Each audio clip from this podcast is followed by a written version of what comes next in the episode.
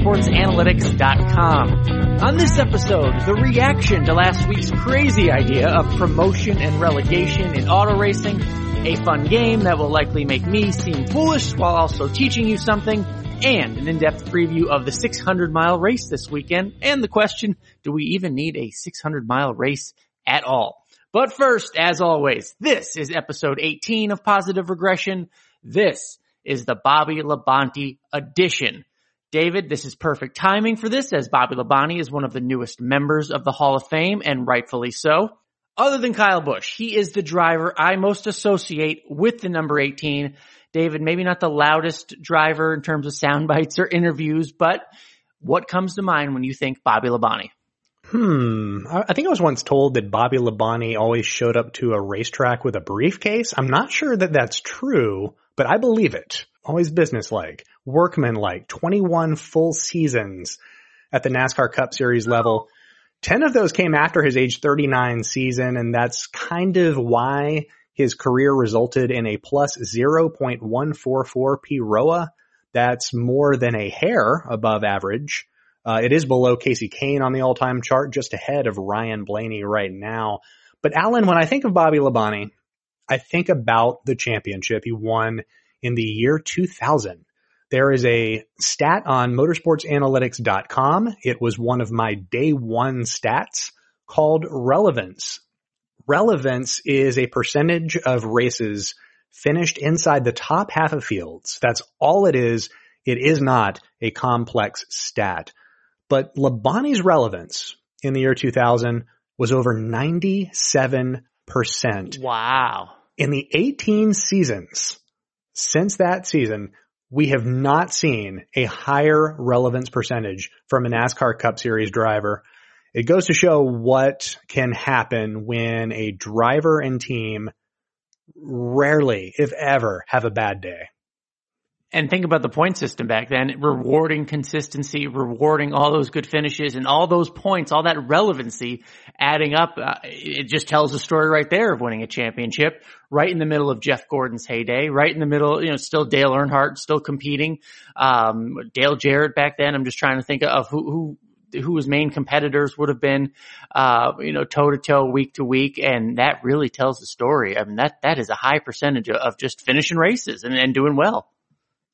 Yeah, it was, and that was getting to the point of his uh, his peak as a driver. He had an early peak around ages 35 and 36. After that, he uh, the the journey continued to Richard Petty Motorsports, and then Hall of Fame Racing, and then JTG. Um, and it just it didn't uh, he, he didn't age well, didn't age as gracefully as other drivers do, but that championship, that's what's going to propel him into the Hall of Fame. Also, lest we forget, a former NASCAR Busch Series champion. Very cool. And, and, you know, I just think of the number 18. I always had a special place in my heart. I, am a Rusty fan, but I always liked the 18. I was born on the 18th of November. So I always liked the number 18. Uh, Bobby Labonte, I think of him and I think of all those wins he had in Atlanta, uh, just kind of dominated that place. You, you, you associated the two, Bobby Labonte and Atlanta Motor Speedway. Did not like Bobby Labonte when he beat Rusty at the Brickyard, like a few drivers did. Rusty finished second there a lot. Uh, so even though I call Bobby a teammate now on Fox, um, we, we have talked about that and I, I, do not like that part of Bobby Labonte, but don't forget he was part of the, the Jeff Gordon and Kenny Wallace rookie class. So a, a successful class when you think of the two champions that came out of, uh, that class. So episode 18, Bobby Labonte. We salute you here on Positive Regression. And next up, David, let's go back to last week just for a minute because we had some great reaction to our discussion. Last week, David, you proposed, hypothetically, of course, a system of promotion and relegation in NASCAR. In short, if you didn't hear last week, go back and listen, but it's a system where the bottom four cup teams each year would get relegated to the Xfinity series, sent down to the minors essentially, and the top four Xfinity series teams would move up to cup for the next year and the same system for Xfinity down to say ARCA and, and, what have you. And David, it's a, it's a crazy idea, but it definitely works in soccer. Maybe it's just crazy to apply it to racing, but I think we had some good feedback. We got people thinking and that's what we want to do on this podcast. Yeah, a lot of our feedback was from listeners outside the NASCAR industry who were for the idea, but the the naysayers, some of which worked within the sport, leaned on the difference in equipment between Cup Xfinity and ARCA. To that, I say, make the car uniform across all divisions. It's not that much of a stretch. We change car generations every six or seven years. Manufacturers change bodies every two or three. Pick a time when most of those changes align and move forward. It's not nearly complicated. Look, this idea is absolutely goofy. A total flight of fancy, as I mentioned on Twitter, but equipment difference is not a reason as to why it would not work. Um, we were asked about the truck series. People love the truck series. I say leave it exactly as it is. Uh, I personally liked it best when it was a senior tour of sorts. Ted Musgrave, Bobby Hamilton. There was a point in time when Mark Martin entered the truck series and looked like he was just going to crush. Uh, there, there probably needs to be a racing series with its own identity. Um, I think this is the likely pick because it's a different vehicle. I, I enjoy the product as it is now. I enjoy the, the characters, the cast uh, that's in the truck series right now. It's kind of like the They're, senior tour on golf when, when like one of the older good golfers turns like 50 or so and all of a sudden he's the youngest guy on the senior tour and just dominates. I think there's I, a market like, for that. I like where you're going there. yeah. And there, there is a market for that. And I, and the, the truck series initially started out as kind of a best of the best of the regional touring divisions and they competed at various short tracks. I don't know. Maybe the future of the truck series is you know, a little bit of that and a little bit of uh, some of the big tracks with some older but bigger names. I, I don't know, but uh, I think there's a future there. In our um, farcical, fantastical uh, world of promotion and relegation, I think the truck series stays safe. Good, good. Uh, that's probably for the safe. But yeah, getting back to the, the discussion, I mean, we proposed it and, and, then immediately, yes, from the racing fans, it was, they're not the same equipment. How could you do all this? Blah, blah, blah, blah, blah. And then once you explained, okay, you got that off your chest. Now let's think about it. And then we, and then I got some more reasoned responses. Once, once we get, once we moved past the obvious, just talking about the idea, David, what I liked about it is it, it just rewarded, it, it made that ladder system clear. I just think the idea, big picture, if you're the Xfinity Series champion, there should be a natural, easy progression where you get to go be a cup driver and compete on the highest level. Maybe that's pie in the sky, but I like that idea. We get that somewhat to a point. It's just kind of natural selection in terms of money though. Um, but to, to have a, a, ladder system in place and a system in place of promoting because you've done so well, I like that idea. I think that's something to at least think about. And not just for drivers, it's a ladder system for crew chiefs and crew members and teams in general. There are really good, really smart race teams in the Xfinity series and the ARCA series they deserve a look in a bigger series and, and should certainly test their mettle against a higher competition level. I'd love to see that. I think it spices up the sport just a little bit. And most importantly, it incentivizes competition and acts as the meritocracy that I think most fans will want. Awesome. And we get, we got some good responses. So everyone listening out there really appreciate, uh, joining the conversation and our, our crazy, uh, flight of fancy of these ideas that we propose. But, uh, definitely appreciate the back and forth in the conversation. And David, while we're looking toward last week, let's just shout out Chandler Smith. Number three on the positive regression prospect list for cup rides. He went out and won an ARCA race. So I wanted to give a shout out to him. Uh, yes, he is already Chandler Smithing everyone in ARCA. Uh, number one in Peer already, uh, this week. Uh, I imagine he's gonna stay there. That, uh, that young man is very good. It was a rain shortened race in Toledo, but he's gonna have more cracks at, uh, the normal race length as the season progresses. He's with a good team in Venturini Motorsports. He's already part of the Toyota development program the future is very bright and he is making me look very smart. Chandler smithing. He's already a verb. Young kid has a lot of expectations on him. Moving on, we're going to play a little game. Again, pull back the curtain a little bit. David, uh, you know, we, we plan out the show. You come up with, uh, some of the ideas we want to talk about. And sometimes I can, you know, research and put stuff together. But this, this is a straight up game where I think the idea is maybe to make me look foolish. I'm not sure, but we're playing two truths, two truths and a lie, David, because you are going to give me two statistical truths and one false one. And I'm supposed to figure out which one is false. And knowing you, I bet they're going to be pretty, uh, straightforward in terms of trying to stump me. And let's go. Let's go right into it. We're going to start with the cup, uh, cup series. So two truths and a lie about the cup series. Have at it.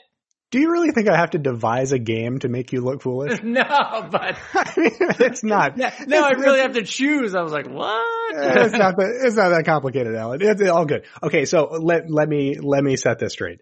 Um, I am going to deliver two very real, um, very interesting statistical nuggets. And I'm going to offer a third line that is complete and utter BS. It is Alan's job to sniff out the incorrect statistical nugget and above board, uh, I am not going to pull a fast one on Alan. I'm not going to say that a driver's uh, restart retention rate is 83%, but oh no, it's actually 82. So you got Thank it wrong. you. No, we're not, Thank we're you. not playing that way. No, this is a fair game. Okay. We're going to start. We're going to do two cup rounds and two Xfinity rounds. So the first restart related. Number one, the number one restarter from the non-preferred groove based on retention percentage is Chris Buescher. Okay. That is number one, Non-preferred.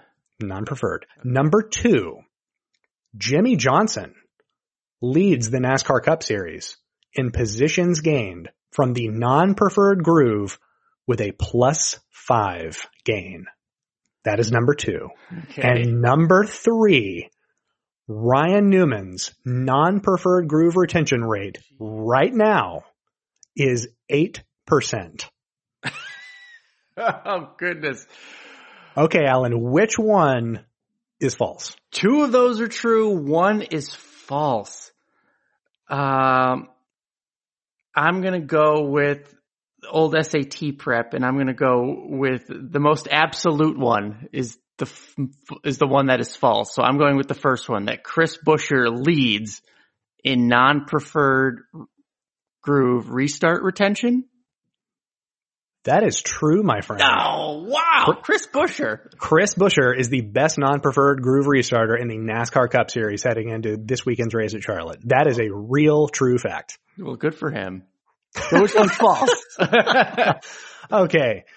Jimmie Johnson has not gained five positions from non-preferred groove restarts. In fact, he's lost 51 oh my spots. god. and, and that is the worst net loss in the series. Uh, by the way, So I was only is- 56 positions off is all you're saying. yeah, yeah, in a Oh, roundabout way. Um, David Ragan holds the biggest gain right now, plus seven on three attempts from the non-preferred groove. But let me circle back and talk about Chris Buescher because in theory, his ability to restart, especially in a year and a rules package where restarts have become increasingly volatile, and the fact that his crew chief is Trent Owens, a known strategist, this should be a good stretch of races this summer for that number 37 team, especially this weekend coming up in Charlotte.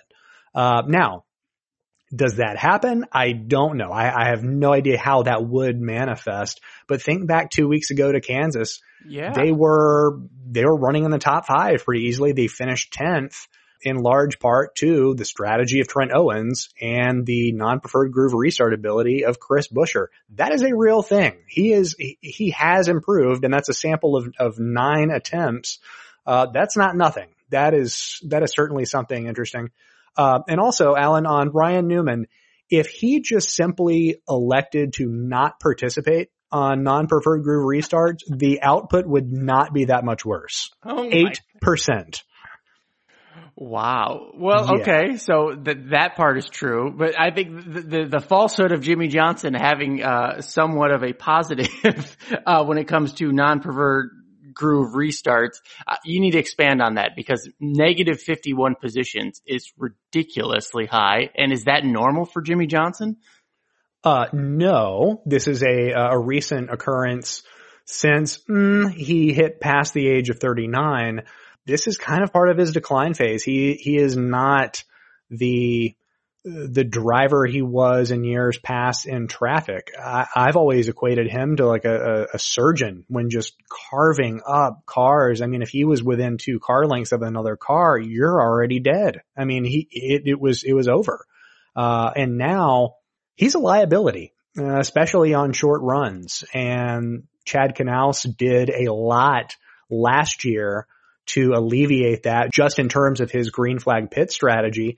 Uh, but now Knaus has moved on to William Byron. Kevin Meendering is doing a, a pretty adequate job in his first year as a cup crew chief. But again, he's acting more as a caretaker and not necessarily a forward thinker. They're just trying to keep the 48, the, the wheels on that 48 car and to keep that team afloat for as long as Jimmy wants to stay at Hendrick Motorsports because he's entrenched. They're not, they're not going to boot him.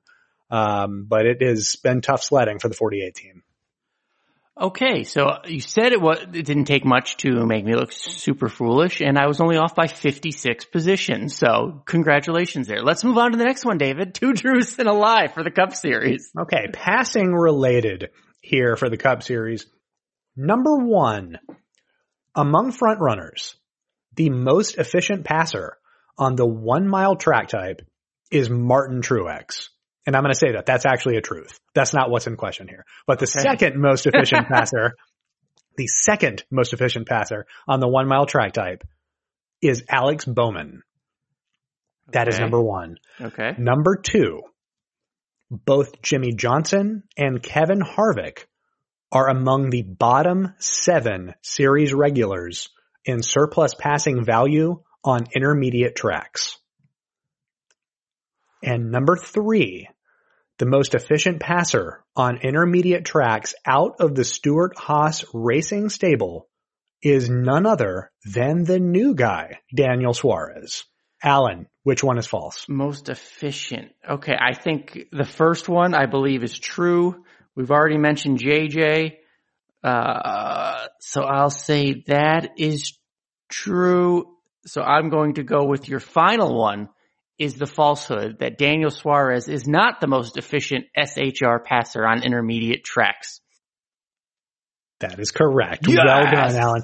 Uh, actually, intermediates are the only track type on which Suarez holds a negative surplus passing value.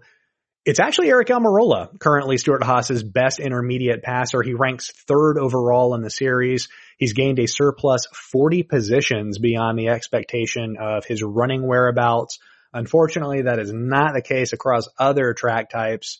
Almirola minus six across short tracks, one mile tracks, and the only two mile track we visited so far in Fontana. Uh, so Suarez not the answer there for Stewart-Haas. Let's touch on the the JJ uh, Jimmie Johnson and Kevin Harvick one. Uh, explain that again, the surplus passing value and what exactly that means and what exactly we are seeing in terms of lack of production or just exactly what that number means because that didn't sound positive. Their cars are good. Harvick's more so than Johnson's 48 car. But because those cars run so high in the running order, their expected pass efficiency is a certain number. And thus far, they have shorted it all season long on the 1.5 mile tracks. Look, we saw last week during the All-Star race, Kevin Harvick absolutely threw his pit crew under the bus. And you know what? Maybe, maybe that is within his right, uh, because he lost a lot of positions on the racetrack because of their faults. But the old Kevin Harvick, the, the driver that was regularly a top five passer in the series, that Kevin Harvick would have had no issue in getting back to the front of the field. This one did. And that is a, a very public sample of what happens when stats meets the eye test. That's kind of it. I would have counted on Kevin Harvick to, to go out and bulldog Kyle Larson for a million dollars. He couldn't do it. And when the race was over, he was miffed as anyone who has lost out on winning a million dollars probably would be. Um, but I don't think all the blame should be uh, falling on his pit crew because you know what? That's why they pay Kevin Harvick a lot of money to be the alpha dog at Stewart-Haas because he's the guy that in years past has been able to go out and get those positions through passing on the racetrack. That didn't happen, Alan. So that's uh, it, it's a it's a different world when we're talking about that two uh, those two guys being on the bottom in this particular metric. Interesting stuff. And the Alex Bowman stat, I, I just what you said one mile track, so that's Dover and what Phoenix. So oh yeah, tracks that Alex Bowman is quite good at. So I just uh just assumed didn't have the data, but I just assumed he would be a good passer at those tracks as well. Okay, well, as long as as long as we're on the passing jag, uh, let's move to the Xfinity series and let's oh, have dear. a passing related question for the for the NASCAR Xfinity series. Okay. Okay. Number one, Christopher Bell is a top five passer on all five measurable track types. Number two, Cole Custer, among series regulars, is the most efficient passer on the 1.5 mile track type. And number three, the rookie, Noah Gragson, is a bottom five passer on intermediate tracks. Alan, which one of those is false? I believe Christopher Bell being a top five passer in all five measurable track types is the falsehood. Oh no, that's true. He is doing that for a second consecutive wow. year. He's very good in case you haven't noticed. Yeah, yeah. And he can move through traffic. The falsehood. Cole Custer, as he was in previous seasons, is a minus passer on intermediates. It's one of the things really on which he needs to work before moving to the Cup Series. One of the reasons he's still in the Xfinity Series. He's lost six positions below the expectation of his average running spot. He is, however, the top short track passer among front runners. Uh, so there is that. He did win at Richmond. Uh, so all is not lost. That's also a very good young talent on the horizon. Still has some wrinkles that need to be ironed out. All right. And uh, Noah Gragson apparently struggling. Yeah. And, uh, actually, you know, while we're on that, I could expand that, uh, to talk about junior motorsports as a whole, because if we moved, uh, I said Noah Gragson's bottom five, if we move that to bottom seven, Justin Allgaier is included. And that's a big shock considering how good and how reliable in traffic Justin Allgaier was during the 2018 season, which man, looking back, um, that might have been his best shot at a championship. And this year, it, you're just kind of scratching your head at some of these junior motorsports drivers, especially Allgaier. A lot was expected. He was the top, um, the top projected driver in terms of peer based on my preseason projection analysis, and he is undershooting it by a wide margin. Lots to dissect there. We talked about it a few episodes ago, but the problems persist. Well, I am what uh, one for three right now. So help me get to 500, David. Give me one more shot, two truths and a lie, one more uh, question about the Xfinity series. Okay, we talked about Justin Allgaier. Here's number one. Justin Allgaier ranked first in positions gained on non-preferred groove restarts in 2018. That is a truth. He ranks last in the same scenario in 2019. That is number one. Number two, exactly three drivers hold net positional gains in both restart grooves. They are Kyle Busch, Tyler Reddick, and John Hunter Nemechek. And here is number three. Jeffrey Earnhardt, a favorite of Alan Cavanna, mm-hmm. has yet to lose a preferred groove restarting position this year. Alan, which one is false? Which one's the lie? I'll go with number one. I like Justin. I don't believe he can be last. Not last. Maybe a bad year, not last. Justin Allgaier is not last on non-preferred groove restarts. Right on the money. Allgaier does not Boom. rank last, but he's experienced a 21 position loss on non-preferred groove restarts this year. That is a swing of 70 positions on the track wow. from last year. Not good, not the worst, but not good.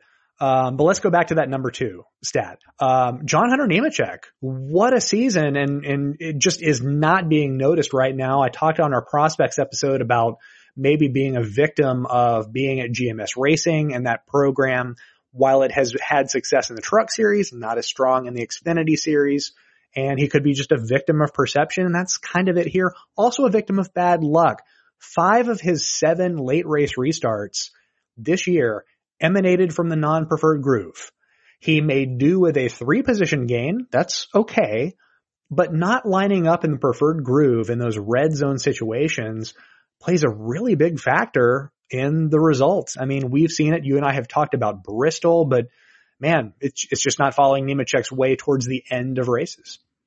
Interesting because uh, I just, uh, you know, I think of him and all the talent, and especially when we were talking about the prospect list, but, uh, maybe I should keep a closer eye on, on not just the results and maybe that's something we should take away as always from this podcast. So I went two, I went two for four. Not bad, batting 500. That, that would get me in the Hall of Fame in baseball. So listeners, if you're playing along at home, tweet me and let me know how you did because, you know, two out of four, not bad. Not bad, David. No, Great game, not, by the not, way. Not Great at all. Game. Very respectful and certainly not foolish. No, thank you. Good to hear. Good to hear. And, and I learned a bunch regardless, you know, and that's what we're really here for, aren't we?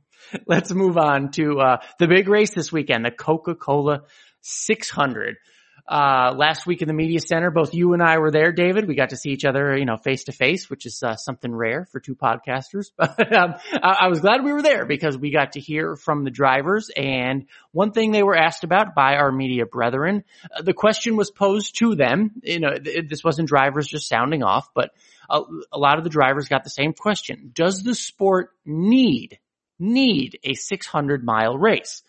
Uh, Denny Hamlin said no. I mean, again, he was asked and he came out and said no. And like many of us probably, you know, he, he explained that if he, if he's bringing a friend or friends to NASCAR race, he's going to bring them to the all-star race, not the Coca-Cola 600, which can take four and a half, five hours. Does NASCAR need that? He said no.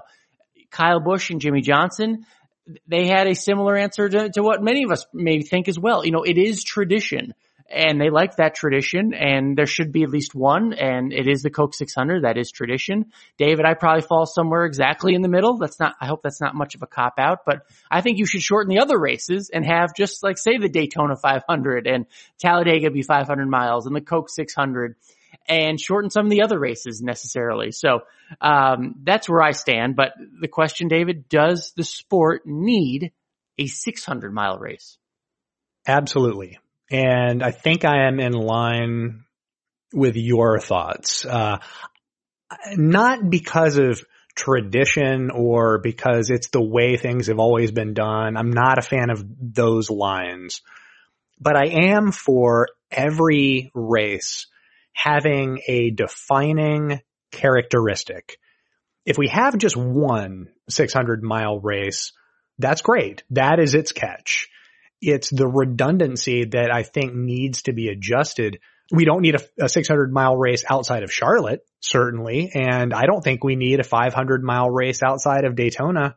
And I'll take it one step further. I don't think we need two races anywhere at any track. Uh, I think there is, uh, there is an opportunity to, to move elsewhere. Um, I think other facilities and other cities in America would be better served to host NASCAR races. I'd like to go overseas with this just one defining characteristic. I think individuality in races is a big thing and I'm okay with this being the longest race. That's, that's what it is. That's the catch.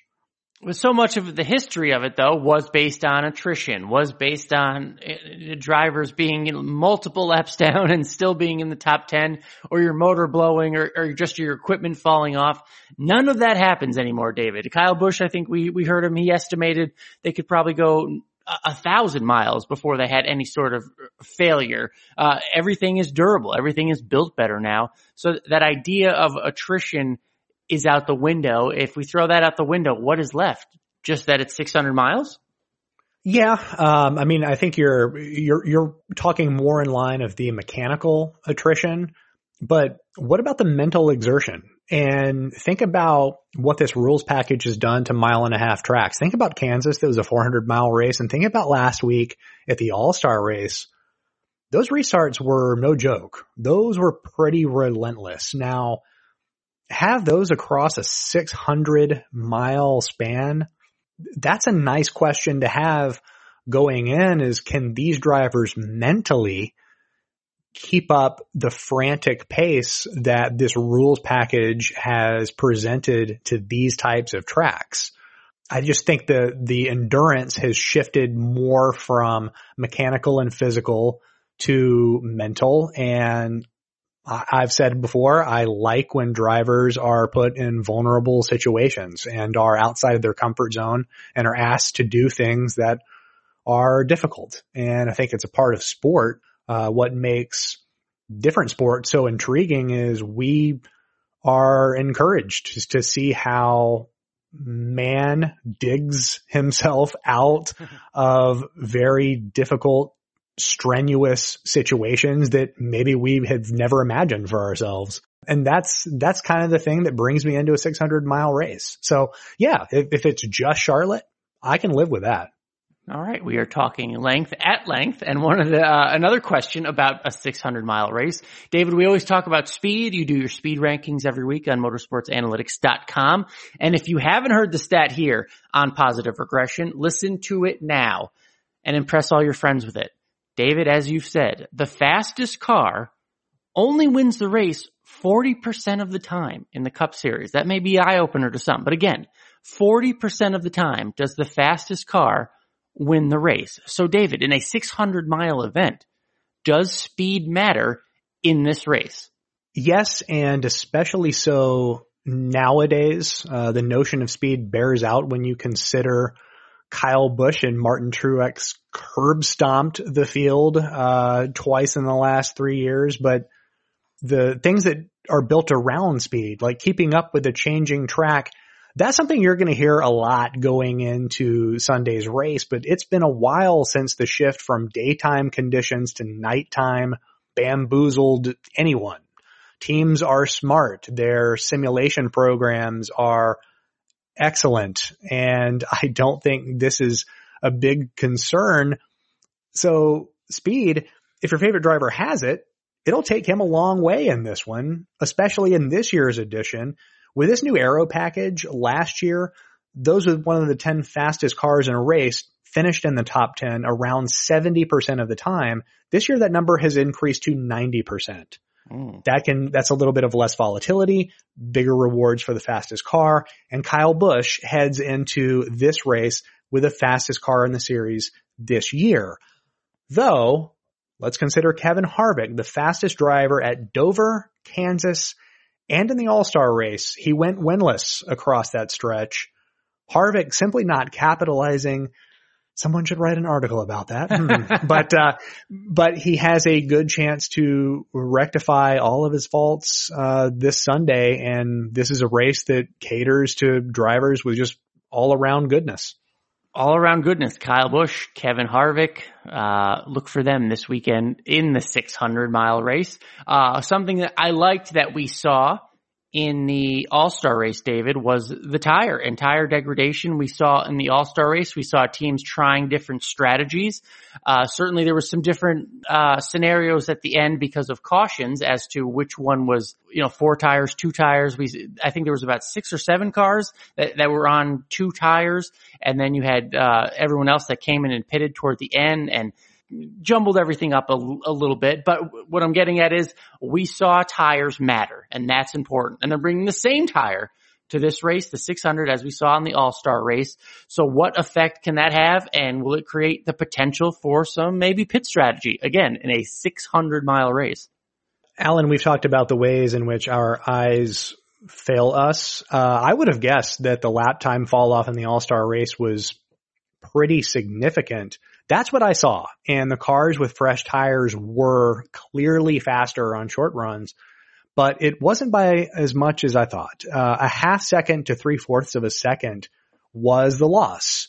That is big enough to where it makes a difference on restarts, but not so big where it would curtail teams from staying out if a caution fell a little before the end of the stage. A few weeks ago on Motorsports Analytics, I profiled Matt Borland's two calls on Ty Dillon's behalf that helped win stages at Bristol and Talladega. An occurrence like that is wholly possible this weekend, especially considering this is a four stage race. Only one of those on the schedule this year. So we kind of have a perfect storm with a tire that can go in any number of directions and open playbooks for the crew chiefs we were talking restarts before and a lot of good restarts statistics. That's tough to say, even for a broadcaster like myself, David. But, uh, you know, at Charlotte, Charlotte is its own, uh, you know, we always call them cookie cutter tracks. And, uh, someone once told, uh, Adrian Parker, uh, former PR guy over at Charlotte Motor Speedway goes, Charlotte is the original cookie. If everyone else is the cookie cutter, Charlotte was the original cookie. Charlotte has, uh, you know, has its own characteristics. So what can we expect on restarts at Charlotte? Um, you know, despite drivers wanting to stay glued to the bottom, uh, the outside has actually been the better restart groove over the past several years. And it wasn't even close last year. Those in the outside within the first seven rows retained position 87% of the time for a gain of 70 spots. Uh, the flip side to that, the inside did so 29% of the time for a loss of 132 spots. Now, wow. NASCAR brought out the tire dragon, uh, to, uh, comb over the outside groove to encourage side by side racing, which, okay, uh, not sure how that helps the restart dynamic and restarts are where we'll see the biggest glut of positional changes in this one. Um, I, I don't know what the tire dragon does. Um, you're going to have to ask someone far smarter than I to, uh, to break that one down, but restarts should be wild. They have been all year with this package and it offers an opportunity for drivers like Kyle Larson, like Bubba Wallace, like Chris Buescher, who we mentioned earlier, these guys that have had good restart numbers in the past, they can just get an opportunity to mix it up in the front of the field with some of these better drivers, maybe they can make something out of that. So to our listeners, if you are watching on Sunday night on Fox and you see the leader on a restart pick the inside lane, I hope you are yelling at your television and telling all your friends what's about to happen because you listened to positive regression. Thank you for that, David. Um, of course. One, one thing, uh, we always pick, you know, for the upcoming race, one thing that we would like to see in the upcoming race. One thing I would like to see in the Coca-Cola 600, kind of a mix of everything we've just talked about in terms of strategy. I just think back, David, to Jeff Gordon's first win. Jeff Gordon, who would who knew would become the bane of my existence, knocking Rusty Wallace out of the way. His first win at the Coca-Cola 600 in 1994 came at the expense of second place Rusty Wallace because Rusty took four tires and Ray Evernham and Jeff Gordon took two tires and went on to victory. I would love to see a late strategy call make or break the race for a driver, namely maybe the number 24 Mr. Young William Byron. I think that would just be a cool, poetic, uh, what, what, do you call it, you know, bookend to the situation. Chad Knaus, William Byron, late strategy call, uh, maybe for two tires, and they go on and get the first victory in the Coca-Cola 600. I just think that would be pretty cool. That is what I want to see. And William Byron, uh, uh, sharpened his iron on the, uh, the legend car track at Charlotte Motor Speedway and really showed some metal, uh, oh. in the, in the first stage of that All-Star Open. Um, everyone's talking about the All Star race for good reason, but man, that open race was that was solid. That was that was some some fine entertainment. Um, for me, Alan, uh, I want to see a Chevrolet. No, I'm just kidding. Um, we're what we're we're in an era where uh, styles decide races just as styles make fights. Uh, I think we talked about that on the very first episode of Positive Regression we don't know how this race is going to break, but I'd like for it to reward an all around good performance. And by that, I mean no backdoor winner, no winner who struggled on restarts, but pitted early and won as a result of a long run. I would like everything to matter. High passing marks, good restart retention, a smart pit strategy that allows a driver to keep the positions he's earned, look, this is a 600 mile race and in theory, it should take being good at absolutely everything to win it. Uh, and I realize that this caters to the usual crowd, uh, Busch, Harvick, Brad Keselowski, Joey Logano. But if there was a general classification race on the NASCAR calendar, it's this one. It's a big race. Uh, I want to see the best in the world throw down. Not bad for a holiday weekend and one of the biggest races in NASCAR. I, I hope, you know, we, we both get our way and, uh, they throw down and then it's the, the young man, William Byron, who ends up winning. So I don't we'll know. That's, that's a, that's a weird scenario that you've presented, but I don't know. This is NASCAR and this is where crazy things happen. We have seen crazier. Oh, it's good.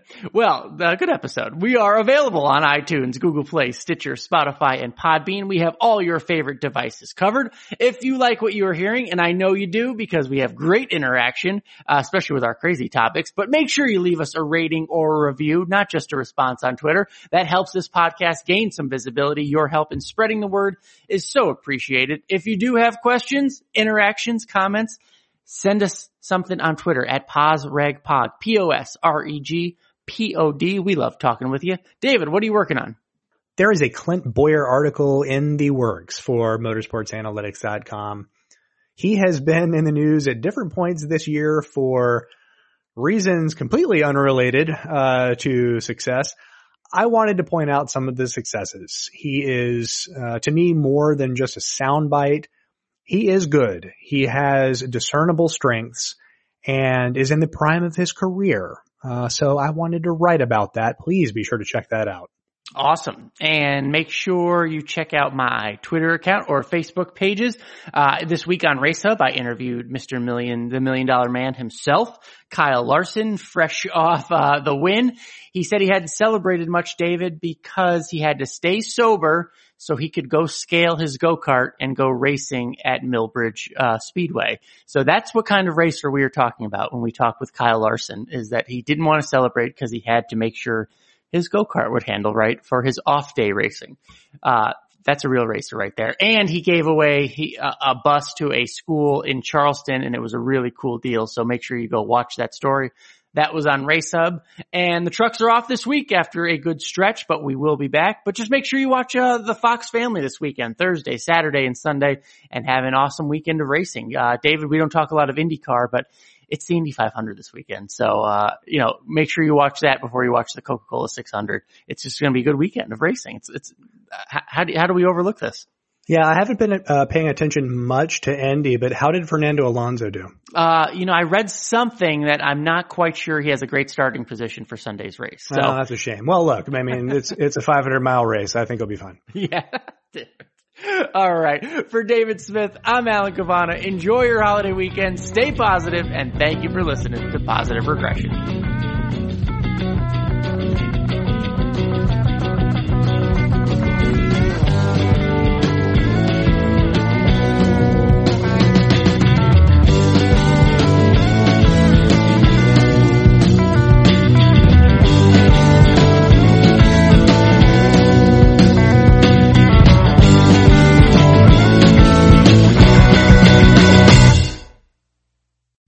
Amira Rose Davis, historian and co-host of the sports podcast Burn It All Down. And now I'm hosting the new season of American Prodigy, all about black girls in gymnastics. For the last 40 years, black gymnasts have moved from the margins to the core of the sport and changed gymnastics along the way. Now, they tell their stories. You'll meet trailblazers like Diane Durham, superstars like Jordan Chiles, and everyone in between. Listen to American Prodigies on Apple Podcasts, Spotify, Stitcher, or wherever you get your podcasts.